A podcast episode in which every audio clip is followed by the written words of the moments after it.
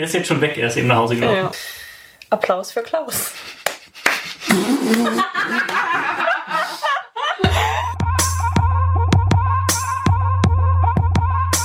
Ja, schnell ging es mal wieder. Da ist der April auch schon fast wieder um. Das heißt, der neue Monat steht vor der Tür und somit auch unsere neue Challenge. Unsere Praktikantin Magda hat mal den Challenge-Experten Henning gefragt, was es nächsten Monat gibt. Und die beiden erzählen euch natürlich auch, wie ihr ganz einfach mitmachen könnt. Seid also gespannt.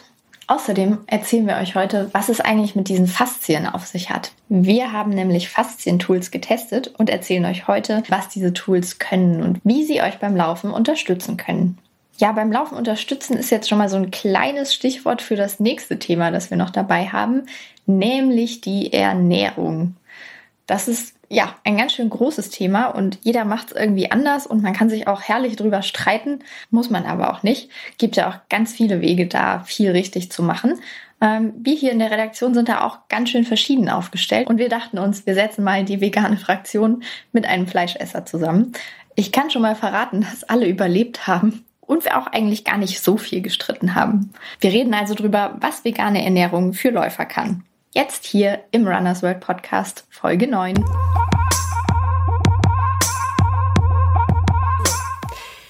Sag mal, Henning, haben wir eigentlich wieder eine neue Challenge für den Mai? Äh, klar, jeden Monat gibt es bei uns ja jetzt seit Januar eine Challenge. Und äh, auch im Mai haben wir wieder eine neue.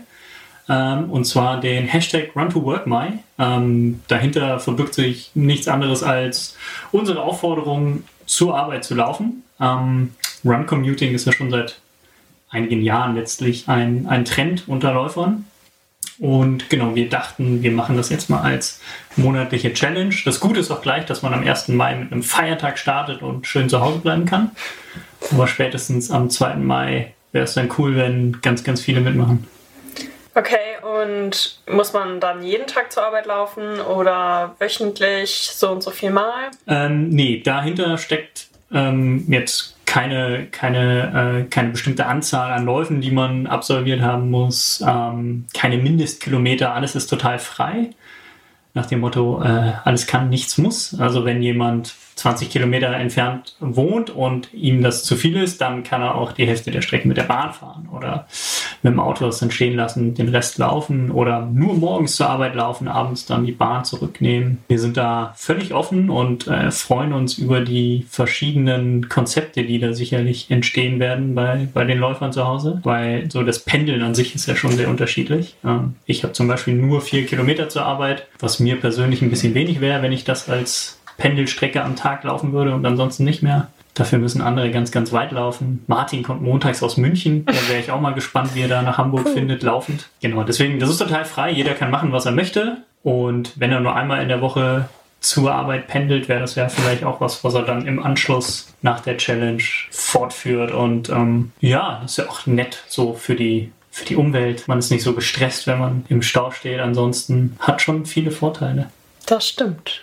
Okay, angenommenerweise, ich laufe jetzt morgens meine neun Kilometer zur Arbeit, aber das Unternehmen, wo ich arbeite, hat keine Dusche. Was kann ich tun? Ja, das ist so ein Argument, was, was häufig beim Run Commuting äh, irgendwie hervorgetragen wird, dass man sagt, ah, ich kann mich vor Ort nicht, nicht äh, gescheit duschen. Aber ich glaube, es reicht völlig, wenn man irgendwie eine Katzenwäsche betreibt und sich noch ein Deo auflegt. Man hat ja dann auch hoffentlich frische Klamotten an danach, sodass man schon bürokompatibel ist. Das, das sehe ich nicht so wirklich als Problem. Außerdem gibt es in vielen Unternehmen ab einer kritischen Größe irgendwie dann doch Duschen, wenn man sich mal, äh, wenn man mal rumfragt. Ähm, bei meiner Freundin war das auch so. Die haben dann doch auch irgendwie in der Zentrale im gefunden. Keller noch eine Dusche gefunden, von der keiner irgendwie was wusste. Und jetzt sind so ein paar Kollegen von ihr, die morgens mit dem Fahrrad dann zur Arbeit kommen oder zur Arbeit laufen oder in der Mittagspause laufen. Das ist schon ähm, auf jeden Fall verbreiteter, als man so denkt. Und ich hätte auch ehrlich gesagt kein Problem damit, irgendwie mich am Waschbecken ja, zu waschen stimmt. und dann so den Rest des Tages zu verbringen. Ja, das geht ja eigentlich immer gut. Ja, wenn man keinen Laufrucksack hat, könnte man ja einfach am Tag vorher, okay, angenommenerweise, man würde dann die zweite Maiwoche nehmen, ähm, einfach ein paar Sachen an der Arbeit lassen, die man danach anziehen kann, damit man keinen Laufrucksack oder so noch extra kaufen muss. Ja, äh, aber ein Laufrucksack ist total praktisch, wenn man ihn hat. Wenn man ihn nicht hat, kann man es genauso machen. Dann ähm, man halt, wenn man montags zur Arbeit fährt, Klamotten mit, äh, die man dann ähm, quasi den Rest der Woche dort anzieht. Ähm, unser Kollege Klaus ist da Experte. Der bringt ja auch am Montag immer sein, seine ganzen Klamotten mit, ähm, weil er ja ziemlich häufig auch zur Arbeit läuft oder von der Arbeit nach Hause läuft. Eigentlich müsste man ihn hier als Experten fragen. Gut, er ist jetzt schon weg, er ist eben nach Hause gelaufen. Ja. Muss ich mich für die Challenge im Mai dann irgendwo anmelden? Ähm, nö, äh, da kann, kann einfach jeder mitmachen ähm, und wir würden uns freuen, wie immer bei unseren Challenges, wenn, wenn ihr uns von euren Erfahrungen äh, während der Challenge irgendwie berichtet. Äh, am besten bei, bei Facebook oder Instagram unter dem Hashtag RunToWorkMy. Ähm, einfach den Hashtag benutzen und eure Posts und Stories damit versehen und dann schauen wir mal, ähm, was ihr so erlebt, was wir da teilen können, ob wir euch dann helfen können bei bestimmten Problemen, ob bestimmte Herausforderungen irgendwie äh, bei vielen Leuten auftreten. Und ähm, wie immer, wir sind gespannt, wie überhaupt die Challenge so angenommen wird, wie viele machen mit und ähm, warum machen sie mit. Und ja, es ist für uns ja auch immer ein großes Experiment. Cool. Henning, neulich hast du so eine Online-Galerie aktualisiert. Da ging es irgendwie um diese Faszien-Tools, glaube ich, ne? Äh, genau, da haben wir ähm, Faszienrollen, Massagetools, Triggerpunkt-Tools mal getestet, haben die hier in der Redaktion verteilt und ähm, ja, es war war ganz spannend, was da überhaupt äh, für für Produkte so draußen auf dem Markt sind. Es waren so, jeder kennt ja irgendwie diese ganz klassische Black Roll vielleicht, mhm. äh, die auch so ein bisschen als Synonym für diese ganze Gattung gilt, mit einer glatten Oberfläche. Dann hatten wir ganz kleine Rollen, wir hatten ähm, Bälle, wir hatten große Rollen mit Noppen, ganz unterschiedliche, äh, unterschiedliche Tools. Ja, das klingt so ein bisschen so nach einer bunten Wundertüte. Ja, ah, es ja. waren sogar zwei Rollen dabei, die äh, vibrierten. Nicht zu fassen. Ja. Da musst du gleich unbedingt auch noch mal was drüber erzählen. Aber zuallererst sollten wir vielleicht noch mal drüber sprechen. Was sind denn Faszien überhaupt? Okay, ich versuch's mal. Ähm, Faszien sind letztlich so eine Art Bindegewebe, ähm, die die ganzen, den ganzen Körper durchziehen und die Muskeln umschließen, so als Hülle. Mir hat mal jemand ein ganz gutes Beispiel genannt, wie man sich das vorstellen kann. Und zwar einfach, man nimmt eine Orange, wenn man die schält, hat man ja diese weiße Haut, die die, die, die man nicht mitessen mag. Genau, die man, die, die viele abpulen, äh, die das Fruchtfleisch umgibt. Und das ist letztlich eine Faszie, wenn man so möchte, weil die äh, eben das Innere umgibt und schützt. Um die Muskeln drumherum sozusagen. Genau. So und vorstellen. in dem Fall dann eben die Orange. Ähm, ja, und man, man sagt halt, diese Muskelfaszien können verkleben mhm. und ähm, mit den Faszienrollen kann man das dann lösen. Da ist aber die Studienlage alles andere als eindeutig. Ehrlich gesagt gibt es nicht so wirklich eine Studie, die bestätigt, dass man mit diesen Faszienrollen da ähm, diese, diese Faszien lösen kann. Ja, weißt du, was ich mich jetzt so fragen würde, woher weiß denn die Faszie, dass, dass sie gemeint ist quasi? Ja, genau. Also es wird ja eigentlich nur Druck ausgeübt. Also äh, das Prozedere ist ja so, man hat diese Faszienrollen, diese Faszienbälle, wie auch immer, und legt sich dann da drauf und drückt den Muskel darauf. Ähm, das tut relativ weh, gerade wenn man das nicht gewohnt ist. Wird aber besser? Es wird mit der Zeit besser. Also das haben alle Tester gesagt. Also ich mache das schon seit ein paar Jahren. Wir hatten aber jetzt auch im Zuge des Tests einige ähm, quasi Faszienrollen-Neulinge. Ähm, mhm. Und die hatten am Anfang echt große, große Schmerzen an bestimmten Stellen. Also es ist auch bei jedem irgendwie anders. Bei dem einen mhm. sind es die Schienbeine, die äh, äh, die größten Schmerzen verursachen. Bei dem anderen sind es, ist es der seitliche Oberschenkel. Also es ganz, ganz unterschiedlich. Aber wie gesagt, letztlich Studienlage schwierig. Äh, dennoch bin ich davon überzeugt, dass diese Tools ihre Berechtigung haben.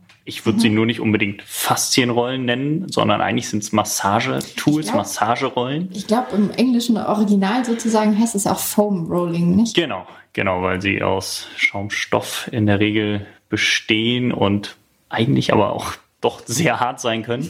ähm, es, es, hört sich schon echt schmerzhaft an, aber du würdest sagen, es lohnt sich trotzdem, weil man einen netten Massageeffekt hat? Genau, also ich, ich finde, es ist so nach dem, also die Leute nutzen es ganz unterschiedlich. Also es gibt welche, die nutzen es vorm Training, um die Muskeln zu lockern. bei mir habe ich eher das Gefühl, es tut mir gut, wenn ich es nach dem Training mache, um mhm. einfach mir so eine kleine Massage zu geben, die ähm, die Überbleibsel des Trainings so ein bisschen aus dem Körper zu transportieren und eventuell auch Verhärtungen zu lösen. Also gerade an den Waden habe ich damit äh, des Öfteren mal zu kämpfen. Und wenn ich mit so einer äh, Massagerolle dann meine Waden behandle, lösen sich diese, diese Verhärtungen. Ähm, mhm. und es fühlt sich dann im Nachhinein sehr gut an. Währenddessen kann es durchaus wehtun, aber im Nachhinein ist es deutlich besser. Es wird ja auch mit der Zeit besser, hast du gesagt, ne? Genau, also mit der Zeit, mit der Zeit wird es besser, weil man, man behandelt natürlich nicht nur die, die Muskeln, sondern auch die äh, Sehnen und äh, mhm. Bänder und äh, gerade die reagieren dann doch recht druckempfindlich, je nachdem. Weil sie es auch einfach nicht gewöhnt sind wahrscheinlich. Ne? Genau, also ich überlege genau. mir jetzt so, wann hätten meine Sehnen und Bänder ja. sonst so eine Belastung? Ja. Eigentlich nie. Aber ich würde wirklich jedem raten, das mal auszuprobieren. Gerade das äh, Rollen des seitlichen Oberschenkels ähm, verhindert so ein bisschen das Läuferknie, beziehungsweise kann, kann bei Problemen äh, mit dem Läuferknie helfen. Da mhm. ist man total weit weg von dem Thema Faszienrollen, mhm. Faszienmassage, weil es darum wirklich geht, die Mobilisation zu verbessern und diese, diese Sehne ähm, geschmeidiger zu halten, so dass Probleme am Knie nicht auftreten. Ähm, also ich finde es total spannend, wie man diese Geräte einsetzen kann. Ähm, das ist ja ganz unterschiedlich. Spricht natürlich auch ein bisschen dafür, weil es diese ganzen unterschiedlichen Formen gibt, ähm, dass die Einsatzbereiche relativ vielfältig sind. Beim Test kam aber heraus, so diese ganzen Noppen und so braucht man nicht unbedingt. Also Testeindruck der genau. Menschen, die es ausprobiert haben. Genau. Wenn man, wenn man quasi alles abdecken möchte am Körper, alles trainieren möchte oder massieren möchte, reicht eigentlich so eine kleine Kugel aus, ein kleiner Ball, eine große, große Faszienrolle, so klassisch die Backroll, die man eben kennt, ähm, und vielleicht noch eine ganz kleine Rolle, um die Füße und die Waden zu massieren. Mhm. Und damit ist man dann eigentlich schon, schon vorne mit dabei. Ja, mehr braucht man eigentlich nicht. Was ich ja ganz gerne mache, ist meine Fußsohlen mit einem Tennisball zu massieren. Aber der ist ja eigentlich viel zu weich. Naja, so, so weich ist er eigentlich gar nicht. Ähm, also ich mache ich mach das eben entweder mit dem Golfball ähm, oder, mit, oder mit dieser kleinen Faszienrolle. Und das ist ähm, doch sehr schmerzhaft, aber im Nachhinein sehr angenehm. Weil man dann wirklich so merkt, wie der, wie der Druck so ein bisschen nachlässt. Okay, vielleicht bin ich einfach nicht, nicht hart genug. Gut, das lassen wir mal so stehen. Schade, dass man im Podcast nicht sehen kann, wie hämisch du jetzt gerade grinst. Nein, nein, alles gut, alles gut. Äh, nutzt du weiter deinen Tennisball? Ich mag meinen Tennisball sehr gerne. Der ja. zu Hause immer im Wohnzimmer auf dem Das ist bestimmt so ein richtig alter, ausgelutschter, aus dem früheren Hund rumgekaut hat. Nee, nee, gar total nicht. weich ist. Es, es, ist ein relativ neuer Tennisball. Ja, okay. also ich, ich finde ihn hart genug. Gut. Es tut mir schon immer ja. sehr weh, darüber ja. zu reden. Was wirklich weh tut, das haben wir nämlich auch getestet, ähm, waren äh, Triggerpunkt Tools. Ähm, Wie sieht denn sowas aus? Ähm, ist das auch eine Rolle? Nee, ähm, das muss man sich vorstellen wie eine, ah, wie kann man sagen, Mensch ärgere dich nicht Figur. Nur in etwas größer. Okay. Ähm, also unten breit, unten mhm. oben etwas schmaler, aber mit so einem Kugelkopf. Ähm, sind so ein paar Zentimeter hoch. Gibt's in verschiedenen Höhen, gibt's aus Holz, gibt's aus ähm, Plastik. Wir haben sie getestet äh, von der Firma Trigger-Dinger. Ähm, ich glaube, mhm. die sind auf den Namen gekommen, weil sie nicht wussten, wie sie ihre Produkte nennen sollten und haben die ganze Zeit von Triggerdingern gesprochen und dann äh, wurde dann aus der. Finde ich, finde ich immer gut, wenn man genau, Namen wurde dann Name draus. Produkt ja, kann. Genau, also die Triggerdinger sind Triggerdinger und damit kann man eben die Triggerpunkte ähm, behandeln. Triggerpunkte sind eigentlich auch nur so Verhärtungen der Muskulatur. Ah, ja, okay. Und ähm, wenn man sich, wenn man so ein Triggerding dann eben äh, nimmt, ähm, eben diese, diese Mensch ärgere dich nicht Figur und den, äh, die Verhärtung genau auf diesem Kopf platziert. Das erfordert so ein bisschen Übung, bis man den, den Punkt dann gefunden mhm. hat. Weil ähm, ich auch erstmal wissen muss, wo genau bin ich verspannt. Genau, ähm, das spürt man aber dann relativ eindeutig und ähm, wenn man diesen Punkt dann auf den Kopf des Triggerpunkt-Tools setzt und den Schmerz aushält, das tut nämlich wirklich richtig, richtig weh, mhm. dann merkt man wirklich nach so ein paar Sekunden oder je nachdem auch Minuten, wie diese Verhärtung so verschwindet. Ähm, das ist dann wie der, wie der Daumen eines Physiotherapeutens, der sich in so eine Verhärtung hineinbohrt ähm, und das dann löst. Ich finde das total angenehm. Also abseits des Schmerzes. Das tut, weh, wie gesagt, recht weh.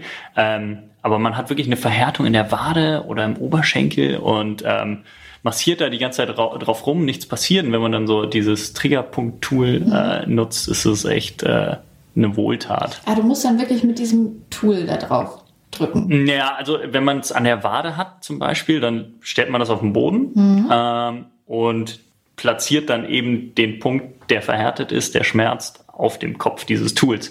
Das erfordert dann eben auch so ein bisschen Übung, weil es wirklich, wenn man schon einen halben Zentimeter daneben ist, dann, dann funktioniert es im Zweifel nicht. Äh, also man muss diesen Punkt sehr genau, sehr genau treffen. Okay. Ähm, das kann man aber auch, man kann es auch an die Wand lehnen, wenn man es am Rücken hat. Ähm, wenn man so einen mhm. schmerzhaften Punkt am Rücken hat und sich dann da so gegenlehnen. Also die Anwendungsbeispiele sind da, sind da quasi unendlich. Aber das war so ein bisschen meine, meine Überraschung. Also es war mit das unscheinbarste Tool, weil es eben klein war und mhm. äh, ein bisschen, bisschen aussah eben wie nur eine Mensch ärgere dich nicht Figur. Aber ähm, bei mir quasi die größte Wirkung erzielt, wenn ich eben so eine Verhärtung habe. Da sehen wir, es lohnt sich also durchaus mal was Neues auszuprobieren. Genau, also äh, den ganzen Test findet man äh, auch bei uns auf der Webseite runnersworld.de. Ähm, einfach mal vorbeischauen. Da stellen wir quasi die besten Produkte vor, ähm, die wir getestet haben. Vielleicht ist da ja was dabei, was die Leute noch nicht haben, was sie aber unbedingt mal ausprobieren sollten.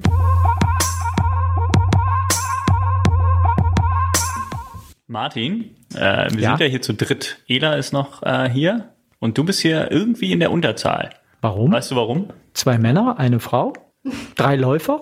Ja, Kein Nichtläufer. Denk nochmal drüber nach.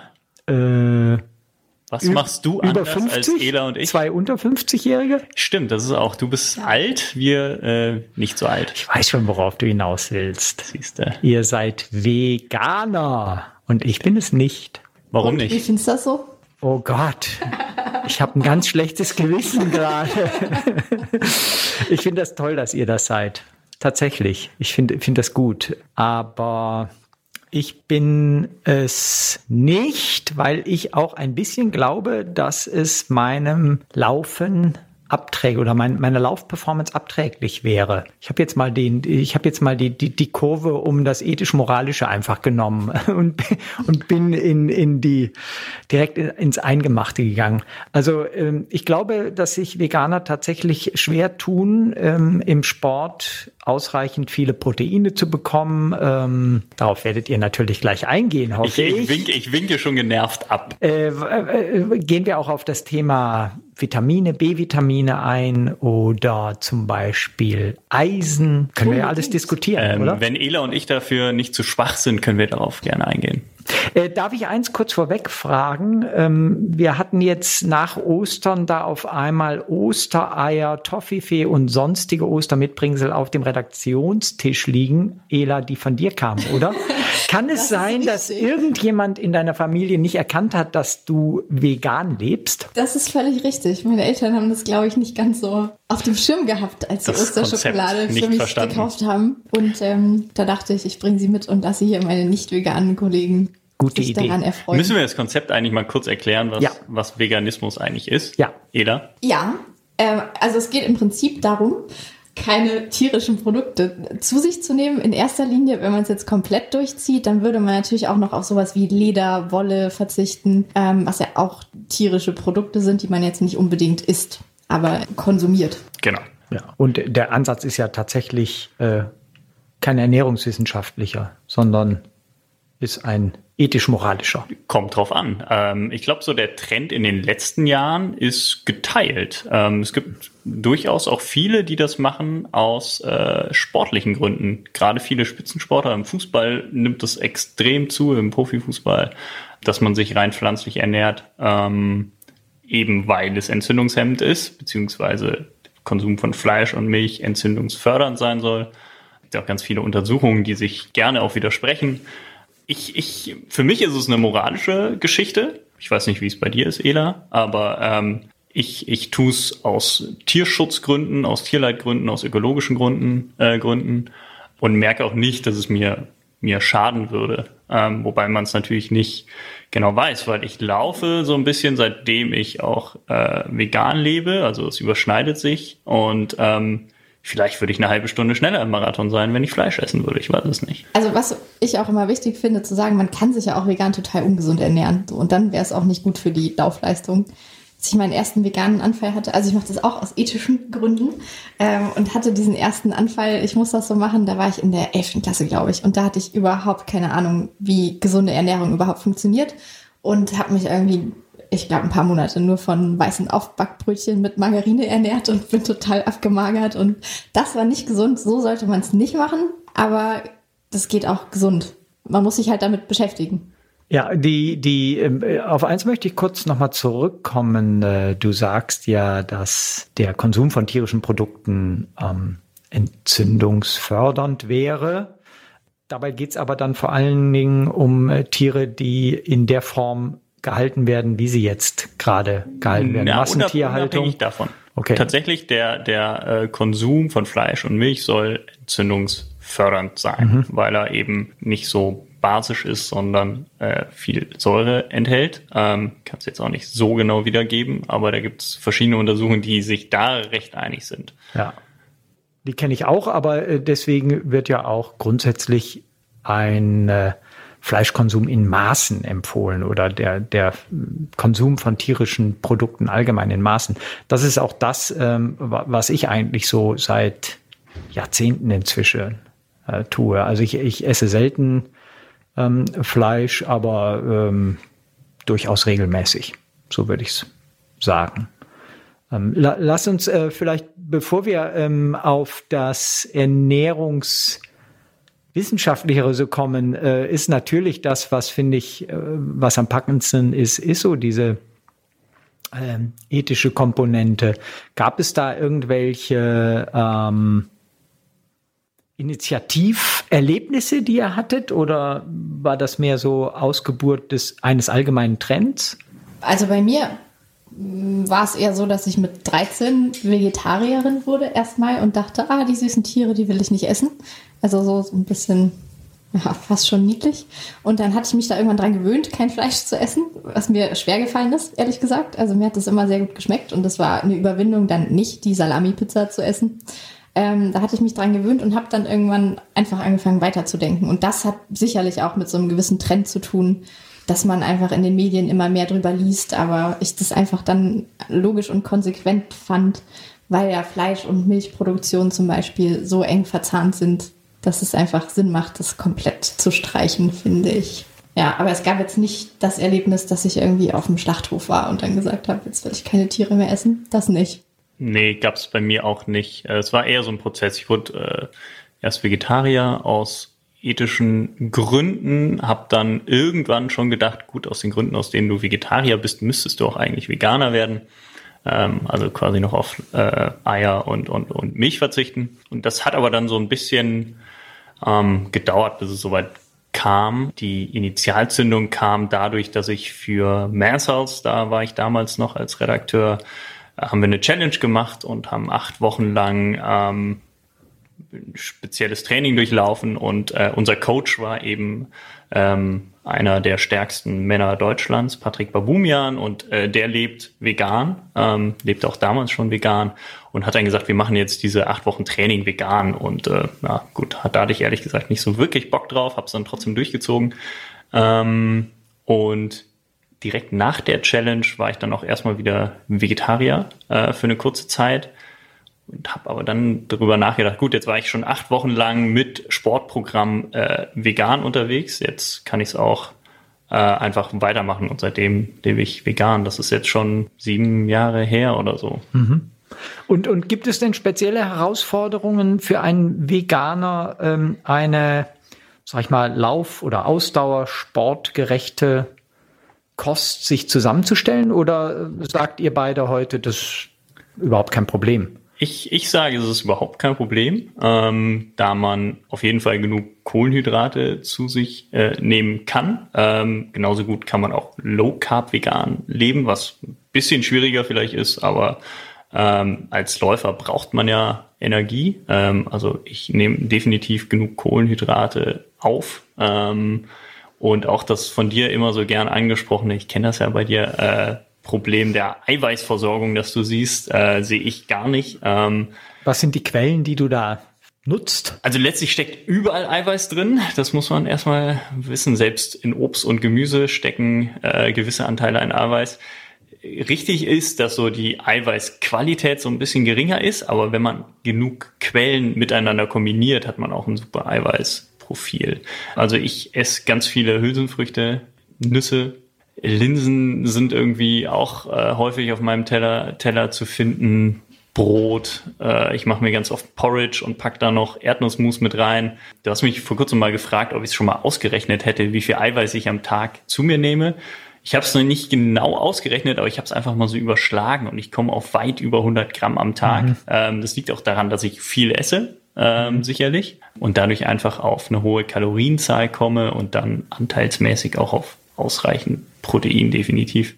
Das Einzige, was ich so ein bisschen sehe, natürlich, das ist die B12-Versorgung. Da sind sich auch, äh, soweit ich weiß, alle, alle Experten einig, dass man als ähm, Veganer und Vegetarier auf die B12-Versorgung achten sollte. Viele sagen auch, diese B12-Versorgung, Vitamin B12-Versorgung ist bei bei Fleischessern aber auch ähm, unterdurchschnittlich oder weniger als empfohlen. Von daher äh, sind da Supplemente angebracht. Und das ist auch tatsächlich das Einzige, was ich supplementiere. Da nehme ich äh, so eine Tablette, die gibt's in verschiedenen Formen. Es gibt auch Spritzen, das kann man auch in Tropfenform Tropfen, nehmen. Tropfen finde ich super praktisch. Zahnpasta. Das mache ich mir einfach morgens ins Müsli. Ja, genau. Also das ist gar nichts unbedingt speziell auf Veganismus, äh, auf den Veganismus gemünzt, sondern das sollten auch Mischköstler mhm. durchaus äh, mal untersuchen lassen, ob sie da einen Mangel haben. Ja, und äh, was ist mit dem von mir ganz am Anfang angesprochenen Eisen? Ist das eine Herausforderung? Also Nein. für mich immer. Ähm, ich gehöre als Frau auch irgendwie zur Risikogruppe, ja. glaube ich, und ja, dann noch laufend dazu. Meine Werte sind immer ein bisschen niedrig, aber auch da gibt es natürlich Supplemente, sprich Eisentabletten, die man nehmen kann. Gerade wenn ich viel laufe, dann ja, nehme ich halt ab und zu mal so eine Eisentablette.